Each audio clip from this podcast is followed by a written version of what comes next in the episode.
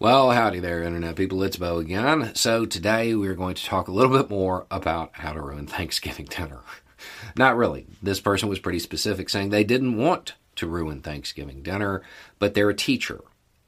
And they have their own Uncle Bob, who is constantly on Facebook, just ranting and raving about a certain theory, and blames teachers for injecting it into classrooms. And she is certain that the topic will come up, and she doesn't want him saying a bunch of uh, stuff in front of her kids. So she wants something to kind of derail the conversation and uh, perhaps expose what she described as latent racism.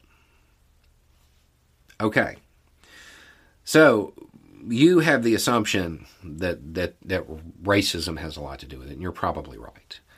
The thing is, most people who are ranting about C R T couldn't define it if their life depended on it. And you're going to count on that here in a second. But the real issue is that these courses, because it's no longer the Cold War, they're trying to teach history rather than American mythology, rather than propaganda that says the country never did anything wrong. They're trying to teach history. This is upsetting to people who became very invested in that mythology. That's the real issue. But you're dealing with somebody who you perceive to probably be racist. So how are you going to get through this conversation? When it comes up, remove race from it. How can you remove race from C R T? Uh, I'm not sure about C R T, but I'm a big proponent of C H T. What is C H T? Critical History Theory. You've never heard of it because I just made it up. The definition for it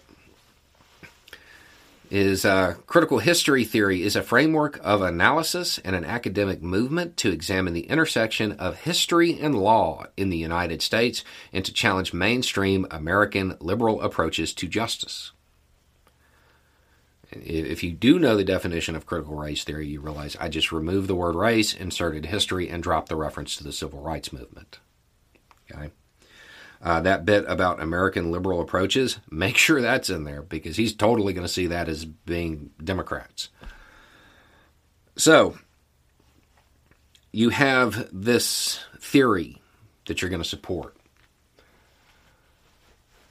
You have to make it relevant to him. You have to show him how laws from the past impact him and how later on you can use this to showcase other things. So I would start with, based on what you've said, the National Firearms Act, the first gun control act back in the thirties, and ask the question, you know, ask the question, does this, did this law have any unintentional or unforeseeable consequences that impact people later? Do you think that this was a good gun law? What are some of the problems that it created? And almost guaranteed he's going to go on a rant about short-barreled rifles and stabilizing braces. And it doesn't matter if you don't know what that is. Just let him talk. Um, so at this point, now that he has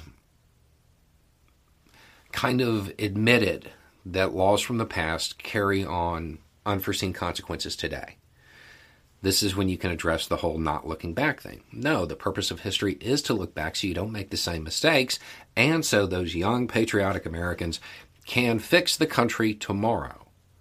They have to know what's broke in order to fix it, so they have to look back. He'll agree with that. Um, you could go to the war.